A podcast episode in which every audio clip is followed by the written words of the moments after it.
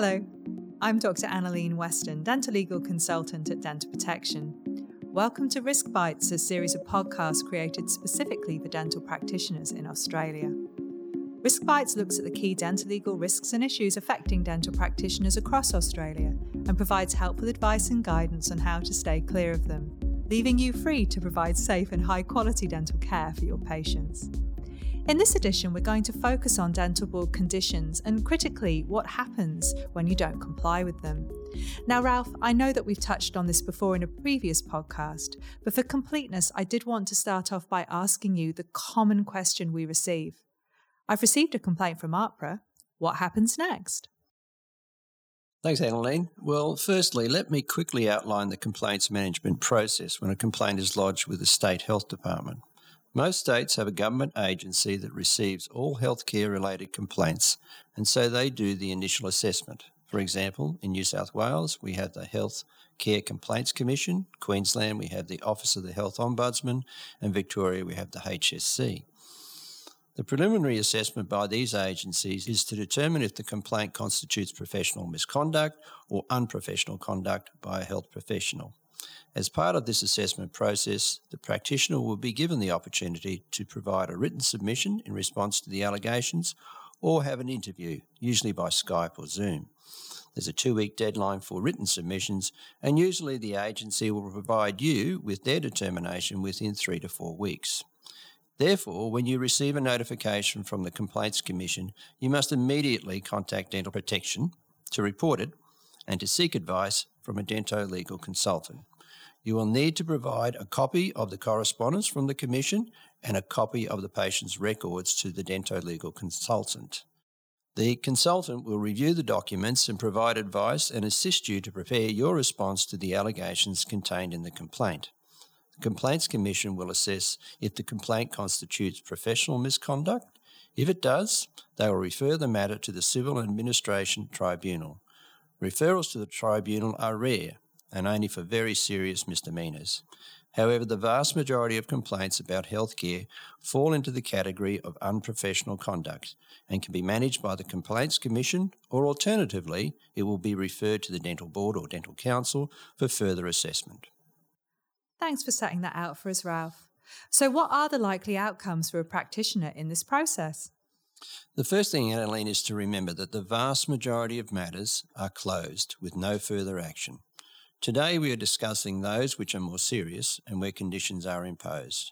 Before we get to that, I should also state that if the Commission determines the matter should be managed under their processes, it will offer to mediate to achieve local resolution. This is a voluntary process whereby the dental practitioner and patient negotiate a settlement. This is likely to include some form of compensation, such as a refund or reimbursement for costs associated with remedial treatment. The Commission will refer the matter to the Dental Board or AHPRA, that's the government agency that provides administrative support to the, to the boards, um, and will send an email to the practitioner to confirm they have received a referral from the Complaints Commission and also provide an opportunity for the practitioner to send a supplementary submission. The Board will then assess whether the practitioner has provided safe, appropriate and quality treatment in accordance with accepted clinical standards. Sometimes the Board will seek additional information from the practitioner as well as have the case reviewed by an independent dental practitioner. If this occurs, it can delay the decision of the Board. However, on most occasions, the practitioner will be notified of the Board's decision within three months. Okay, so what are the possible outcomes from here and what are conditions and undertakings? Again, Annalene, these matters can be closed with no further action. Of interest today Uh, are those that are not. Should the Board determine that disciplinary action is required based on their finding of unsatisfactory professional conduct, that is, the treatment provided was not of a standard equivalent to that of your peers of a similar level of experience, they can take the following disciplinary action. They can issue a caution, they may accept some undertakings from you, or they can impose conditions on your practice. Firstly, if a caution is issued, it should be understood that the Board considers your treatment was substandard. However, this time they will only issue a warning and will not take any further action at this time. However, should a similar complaint be lodged in the future, then more severe disciplinary action will be taken. A caution, if issued, is not put on the public register. The Board may also accept that you will enter into voluntary undertakings, for example, to undertake further education to improve your practice. Again, this is not put on the public register. If the Board is concerned that the treatment provided was seriously deficient, then they will impose conditions on your practice. The details of the conditions will be put on the public register, except if it relates to health impairment. In these instances, the existence of a condition is noted, but not the details. So what are the common conditions practitioners receive, Ralph? Conditions are imposed to ensure the practitioner has clear direction as to the areas of dentistry that the Board considers need improvement. Examples of conditions include perhaps doing some additional C P D. You may have to undergo audits of your dental records or infection control. You may have to work under a certain level of supervision. You may have to engage a mentor, or you may have to undergo an on-site performance review.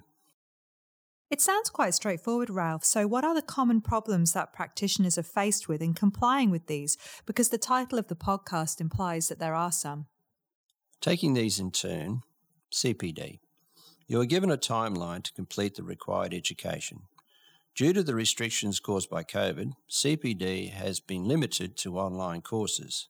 However, before doing any courses, you will need to provide the Board with a copy of the course outline and get their approval that it satisfies their requirements. This can be difficult, and sometimes personalised courses have to be prepared. All C P D has to be funded by the practitioner. Once the additional C P D has been completed, you're required to submit a reflective piece on what you've implemented in your practice to improve performance. Audits. The Board may require you to pay for an auditor to audit your records or infection control. And this may have to be repeated several times depending on your level of compliance meeting the Board standards. Alternatively, the Board will do random audits, that is, unannounced. Supervision. You will need to find a supervisor plus a backup in the particular area of dentistry concerned. Unfortunately, supervisors can only be working with one practitioner at a time, and this can limit their availability. Working under supervision can be difficult, especially in these times of COVID. Mentoring. This can be just as difficult as supervision, with the main difficulty finding a suitable practitioner, as both supervisors and mentors must be approved by the Board from the outset. On-site performance review. The Board will appoint an independent practitioner to assess your clinical performance. This can be nerve-wracking and quite disruptive to your practice. Yes, I imagine it can be. So what happens then, Ralph, if I were to breach my conditions? This is very serious. Sometimes it can't be helped, of course, um, if courses, say, for instance, are cancelled or postponed. However, should it occur, then immediately contact APRA, the monitoring division, and explain the situation. Usually they are most understanding and an extension can be obtained. However, if conditions are perceived to have been deliberately breached, then the Board will have no hesitation issuing a Section one fifty notice and conducting a hearing, which may lead to a period of suspension. Serious indeed, Ralph. So, once we finalise these, can I get my conditions removed? And if so, how do I do it? You must keep in contact with Dental Protection and the dental-legal consultant who is assisting you, and let them know when you have completed all the requirements of your conditions. The dental-legal consultant will assist you to draft a letter to seek a review of the conditions or complete any other relevant paperwork for your state or territory. Once the Board agrees that you have met all the requirements of the conditions, they will remove the details from the public register. Your dental-legal consultant is most happy to provide advice and continuing support throughout, so please don't hesitate to contact Dental Protection and discuss any concerns you have. Thank you, Ralph, for that relevant and helpful content, and thank you all for listening. We do hope this podcast was helpful to you, and we look forward to sharing more guidance with you in the future. If you like Dental Protection podcasts and would like to hear more, please subscribe and leave a review.